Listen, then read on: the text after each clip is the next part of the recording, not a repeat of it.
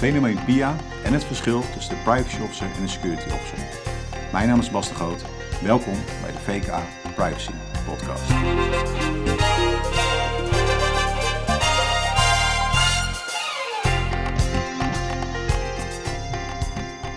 We beginnen deze uitzending met het fenomeen PIA, de Privacy Impact Assessment. Nou, wat het allemaal is en wanneer je dat als organisatie uh, moet uitvoeren, daar gaan we het nu over hebben, de komende 10 minuten. Uh, met Melanie Nadorp, net als ik privacyadviseur bij Verdonk Klooster Associates. Uh, Melanie, welkom. Dankjewel. Ja, de eerste vraag natuurlijk van, nou, uh, wat is een PIA? Nou ja, een PIA um, is een instrument om de risico's op het gebied van privacy op een heldere en gestructureerde wijze in kaart te kunnen brengen. En dat doe je bij voorkeur waarschijnlijk vroegtijdig in een proces, als je een applicatie ontwikkelt of een ja, klopt. Je wilt zo snel mogelijk uh, in kaart hebben uh, nou, welke gegevens je gaat verwerken, waarom, uh, voor welke doeleinden je de gegevens wil gaan gebruiken, met wie je de gegevens wilt gaan delen en hoe je ervoor zorgt dat de gegevens ja, zo goed mogelijk beveiligd zijn. Dus ja, daar wil je zo vroeg mogelijk in het proces over nadenken. En wat is dan het, ehm, het achterliggende doel van zo'n PIA? Ja, um, je hebt eigenlijk verschillende doelen voor een PIA. Uh, de eerste zou ik zeggen is om te voldoen aan wet en regelgeving. Uh, dus om te voorkomen dat, je, uh, dat er ehm, toezicht wordt gehouden en handhaving wordt gepleegd door de autoriteit persoonsgegevens. -hmm. Maar een belangrijker doel is denk ik um, ja, om ervoor te zorgen dat er meer, om voor het creëren van meer vertrouwen en bewustzijn van privacy in je organisatie en naar degene van wie jij persoonsgegevens verwerkt. Ja. Um, ja, en uiteindelijk zal dat leiden tot een kwaliteitsverbetering van je, van je dienstverlening. Um, andere organisaties zien het ook als unique selling point. Van ja, um, wij gaan heel zorgvuldig om met uw persoonsgegevens. Ja, wat dan uiteindelijk natuurlijk ook weer leidt tot meer vertrouwen. Ja, dus daarom is het van belang om vooraf goed inzicht te hebben van nou, wat, wat gaan we doen, zodat je vooraf ook uh, de risico's daarvoor in kaart hebt, waarop ja. je kan, uh, kan acteren. En um, jij benoemde net ook al, hè, van nou, het is enerzijds van belang om aan wetgeving te voldoen. Hè. De wetgeving verplicht het in bepaalde gevallen ook om een PIA uit te voeren, zeker straks met een nieuwe privacyverordening. Um, kan je er wat meer over vertellen, wanneer een PIA verplicht is? Ja, um, in, de, in de privacyverordening wordt PIA in bepaalde gevallen verplicht gesteld. dat is in ieder geval als er sprake is van een hoog risico voor de betrokkenen. Nou ja, wat is dan een hoog risico? Um, daar geven ze dan sowieso drie uitgangsposities voor. Ja. Um, de eerste is uh, als het gaat om het systematisch uh, en uitgebreide beoordeling van persoonlijke aspecten, dus waaronder profiling. Ja. Um, de tweede is. Dus dat kan bijvoorbeeld zijn dat als jij als organisatie een personeelsvolgsysteem introduceert, bijvoorbeeld. Ja, ja. Um, en ook wanneer er geautomatiseerd uh, beslissingen worden genomen. Bijvoorbeeld op het moment dat jij een hypotheek wil afsluiten, -hmm. dat je kredietwaardigheid wordt gecheckt. Oké, okay, en als dat via een automatisch procedé gaat, dan exact. moet je daar voldoende privacy uh, garanties inbouwen. Door ja. middel ook bijvoorbeeld een Oké, okay. ja. En de tweede is als je op grote schaal bijzondere persoonsgegevens uh, gaat werken. Nou ja, bijzondere persoonsgegevens zijn bijvoorbeeld gezondheidsgegevens, ja. gegevens over iemands ras, geloofsovertuiging en dergelijke. Ja. En de derde is als je op grote schaal uh, publiek toegankelijke ruimtes gaat monitoren. Ja. Dus uh, ja, bijvoorbeeld op een treinstation uh, camera's ophoudt. Dus als je straks met een drone, uh, wat er helemaal in is natuurlijk, overal, wat die overal wordt, voor wordt ingezet. Als je daar als bedrijf dat gebruikt om een uh, openbaar publiek toegankelijke ruimte te monitoren, dan is hiervoor ook een PIA vereist waarschijnlijk dan. Ja. Dat is ook soort gevallen. Ja, precies. En los van nog andere regels die daarvoor gelden natuurlijk. Maar, um, kortom, het moet gaan om een, om een risicovolle verwerking van persoonsgegevens. Hè, als je dat vooraf ziet in een bepaalde dienst of een applicatie of een product. Um, zijn, is er nog meer duidelijkheid over uh, verschaft door instanties als het gaat om het, uh, het, het woord eigenlijk, het, de interpretatie van een risicovolle verwerking? Ja, de Working Party uh, 29. Um... Dat is de, privacy de, de, de, de club van privacy to, toezichthouders in, in Europa. Ja, correct. Eh, voor de luisteraars die niet helemaal eh, op de hoogte zijn van de laatste ontwikkelingen. Van, ja. Ja, die hebben re- recent een eh, ja, soort rapport uitgebracht met daarin nadere gezichtspunten waarbij je dan rekening mee kan houden om te beoordelen of het een hoog risicovolle ehm, verwerking van persoonsgegevens is. Mhm. Eh, ze hebben dan die drie gezichtspunten die ik net, net noemde, die geautomatiseerd beslissingen, ehm, bijzondere persoonsgegevens en systematisch monitoren, nog uitgebreid met een aantal andere gezichtspunten. Eh, namelijk eh, wanneer eh, verschillende datasets worden gecombineerd. Dus Mhm. als jij twee datasets hebt die voor andere doeleinden zijn gebruikt, samenbrengt tot een nieuwe set, ja. dan zou je een PIA moeten doen. Ehm, ook wanneer het gaat om een groep van kwetsbare betrokkenen. Ehm, Ja. Bijvoorbeeld zieke mensen of... eh, ja, eh, vluchtelingen. Nou, of, eh, exact. Dat soort gewoon, ja. ja. Ehm, wanneer er gebruik wordt gemaakt van nieuwe technologieën. Ja. Ehm, ook wanneer eh voornemens zijn dat de datasets naar, naar landen buiten Europa gaan. Omdat je dan natuurlijk hè, meer maatregelen moet treffen om dat te mogen doen. Ja, omdat de bescherming van de persoonsgegevens buiten Europa niet altijd even goed eh, gewaarborgd is als, eh, als binnen. Zoals hier. Ja. Ja. En ehm, wanneer ja, de betrokkenen niet de mogelijkheid hebben om hun rechten uit te oefenen. Ja. Ehm, nou ja, de, de Working Party 29 geeft als leidraad dat er van twee of meer van deze lijst sprake moet zijn. En dan is er sprake van een hoger risico waardoor je een PIA zou moeten doen. Ja. Dus ja, ehm, eh, op basis hiervan eh, moet je een PIA doen. Ehm, nou ja, Bas, zou jij wat meer kunnen vertellen over het proces van zo'n PIA? Ja, ik denk dat eh, veel, veel organisaties zitten met het idee van oké, ehm, blijkbaar moeten we PIA's uitvoeren en hoe doen we het dan? Waar beginnen we dan mee? Allereerst is een PIA is natuurlijk vormvrij, dus dat kan op allerlei manieren kunnen doen. Maar wat toch wel een gebruikelijke methodiek is, is om te beginnen met een vragenlijst. Dus stel je hebt een nieuwe applicatie, dan ga je een vragenlijst bij langs. En nou, die vragenlijst, ehm, daar, staan onder, staan onder andere in van nou, wat is de scope? Hè? Waar hebben we het over? Ehm, gaat het om een nieuwe type verwerkingen die we gaan doen bij een applicatie bijvoorbeeld? Of is het een bestaande verwerking? Ehm, hoe transparant zijn we? Waar komen de persoonsgegevens vandaan? En eh, ook met welk doel? Dus je, je doelbinding moet je beschrijven en je grondslag. Heb je überhaupt wel een wettelijke grondslag om eh, je persoonsgegevens te mogen verwerken voor een bepaald eh, doel? Eh, vragen als, als, als dataminimalisatie. Dus heb je echt die ho- hoeveelheid data nodig? Hoeveel persoonsgegevens nodig? Of kan het ook met minder persoonsgegevens? Eh, nou, welke garantie heb je ingebouwd dat de persoonsgegevens juist zijn? Eh, de, de bewaartermijnen en, en de beveiliging. Dus hoe ga je je applicatie beveiligen? Dus dat is, deze onderwerpen, even in het kort, is, die komen allemaal terug in een vragenlijst. Nou, die vul je dan in. Eh, Dat zijn de principes uit de AVG, toch? ja, die komen daar, inmiddels eh, die komen daar wel een beetje in terug, inderdaad.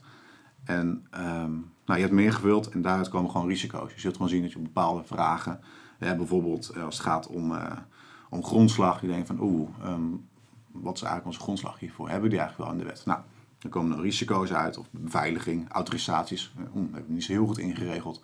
Ehm, die risico's die zet je dan om naar maatregelen. En ehm, vervolgens ga je die, die maatregelen implement- implementeren. Dus dat betekent dat je per maatregel ook, ook de verantwoordelijkheid belegt. En zorgt dat ze ook worden nagekomen door, door de business of door een andere actor daarin.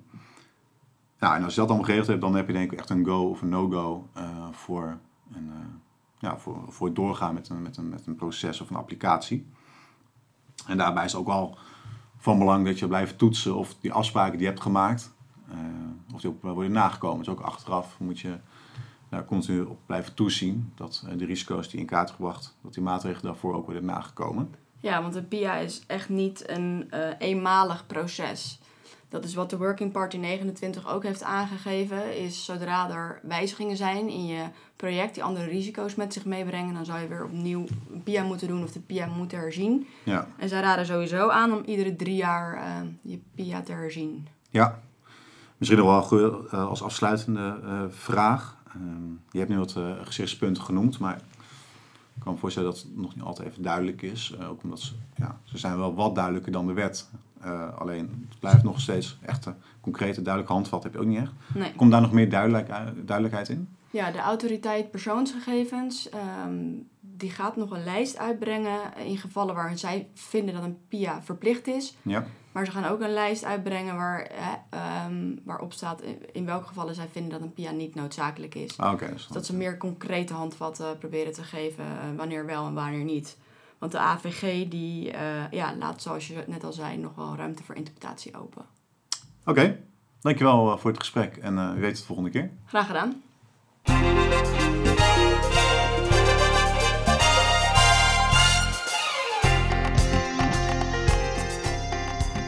Gaan het nu hebben over eh, de rol van de privacy officer en de security officer. Inmiddels aangeschoven, aangeschoven eh, Frank van Vonderen, eh, privacy expert bij VK.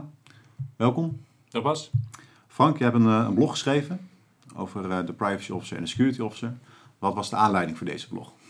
Nou, de aanleiding is, is dat ik steeds veel meer vacatures zie waarbij de gecombineerde rol privacy officer en security officer wordt gevraagd. Terwijl in mijn beeld dat twee rollen zijn die je los van elkaar zou moeten invullen.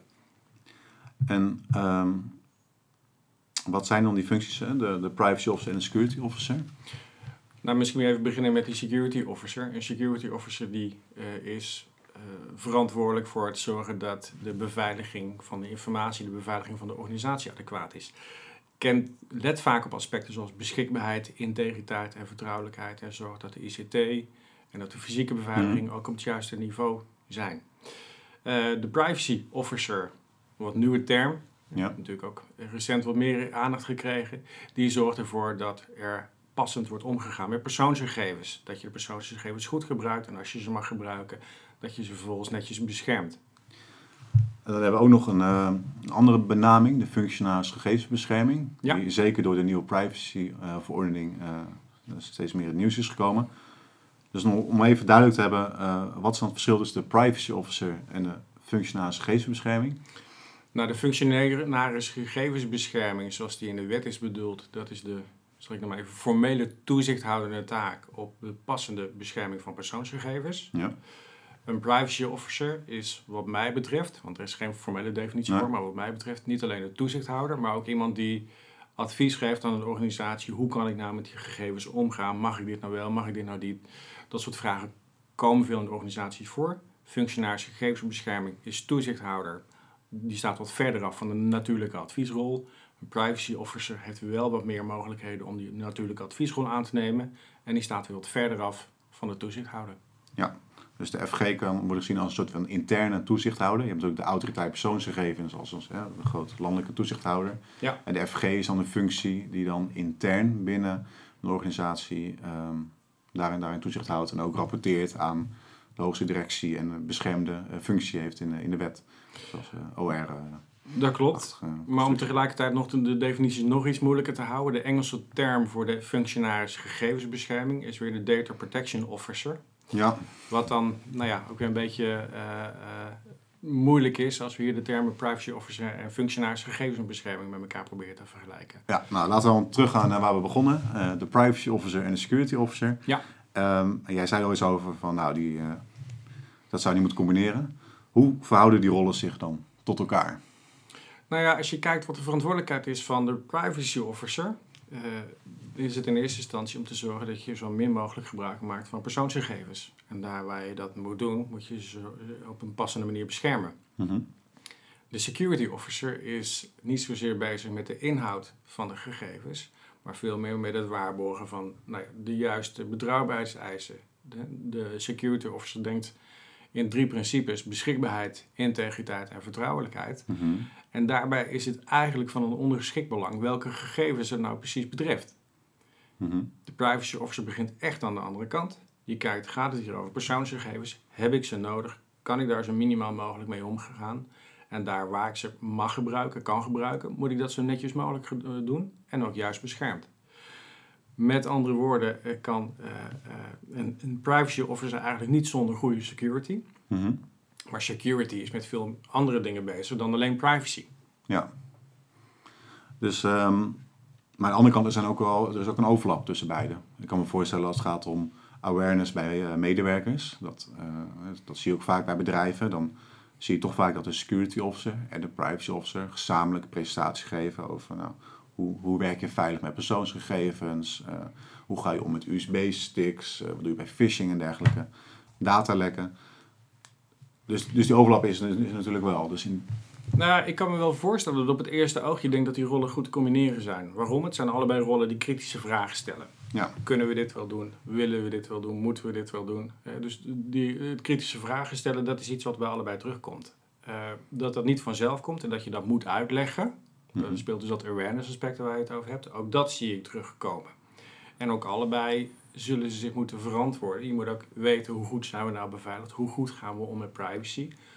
Dus ze hebben ook wel een aantal gemeenschappelijke belangen. Ze stellen dezelfde vragen. Dus in die zin snap ik wel dat die taken overeenkomen. Maar een security officer is niet bezig met begrippen zoals doelbinding of grondslag. Een security officer gaat niet met iemand van een uh, bedrijfsproces aan, aan de slag en kijken of je al die gegevens wel nodig hebt die je verzamelt. Dat zijn wel dingen die een privacy officer doet, maar een security officer niet. Ja, Frank, we hebben het nu gehad over um, de werkzaamheden van uh, de privacy officer en de security officer. Ik kan me voorstellen dat als het gaat om kennis en vaardigheden, dat ook nog een verschil zit tussen beide functies. Dat klopt. Een security officer zal vooral technisch georiënteerd zijn. Ik zie in ieder geval vaak dat die rol ook vanuit de techniek, vanuit de ICT, ja. het belangrijkste accent heeft. Ik denk dat als het gaat vanuit de rol van de privacy officer, dat daar een ander accent, accent noodzakelijk is. Natuurlijk moet je weten wat er ook in de privacywetgeving staat. Maar ik denk dat de belangrijkste competentie is ook dat je dat kunt vertalen naar je bedrijfsvoering. Mm -hmm. En dat betekent dat je los van de ja, wetgevingsinhoudelijke kennis ook weet wat betekent dat voor een bedrijfsproces. Hoe kan ik nou door een bedrijfsproces heen lopen en kijken of we privacyvriendelijk te werk gaan. En dat betekent dus gewoon dat het duidelijk een andere oriëntatie is dan die technische oriëntatie van die security officer. Um, de security officer heeft daarnaast nu een aantal lijntaken. Dat is, men is al wat, cybersecurity is al wat langer binnen de organisatie ook, uh, ook bekend. Men is daarmee bezig. Privacy is een nieuw onderwerp. Betekent ook dat je als privacy officer wat meer missionariswerk moet doen, zendelingenwerk, aan het uitleggen bent waarom het van belang is. Uh, waarbij de security officer wat meer vanuit een bestaande structuur al kan opereren. Dus zowel qua kennis, organisatie en juridisch versus techniek, daar zie je dat onderscheid als ook die stimuleringsrol die een privacy officer heeft ten opzichte van de rol die de security officer op dit moment inneemt. Ja, dus als ik jou zo beluister, dan is het, het combineren van beide functies is niet aan te raden. Alleen, um, ik kan me voorstellen dat, dat grote organisaties, die hebben natuurlijk wel die ruimte om die functies gewoon goed te scheiden. Maar als kleine organisatie, um, hoe zou je daarmee om kunnen gaan met die twee functies? Ja, nou, ik ben het blog vooral gaan schrijven om te, uh, te laten zien dat er een verschil zit in wat die twee rollen met elkaar. Uh, nou, wat verschil is tussen die twee rollen. En dat je die twee wel kunt combineren, maar dan moet je wel weten wat de verschillende eisen en verwachtingen, uh, in kennisgebieden en competenties zijn die je daarbij nodig hebt. Um, kijk, grotere organisaties die hebben vaak wat meer mogelijkheden om die taken en verantwoordelijkheden te scheiden. Mm -hmm. Um, en dan kan je ook met een privacy officer aan de slag die specifiek die kennisgebieden beschikt, die ook die vaardigheid heeft om dat missionariswerk te doen. Um, bij kleine organisaties zal die mogelijkheid er veel minder bij aanwezig zijn. Maar ook dan moet je je afvragen, is het verstandig om bij, bij bestaande security officer die rol van privacy officer te beleggen? Want is die security, security officer wel in staat om die taken te doen? Die, heeft hij die vaardigheden wel?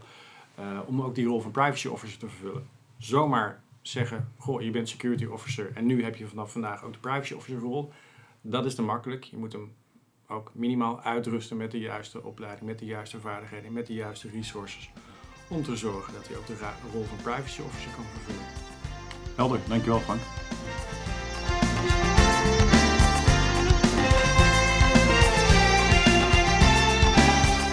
En hiermee zijn we aan het einde gekomen van deze podcast.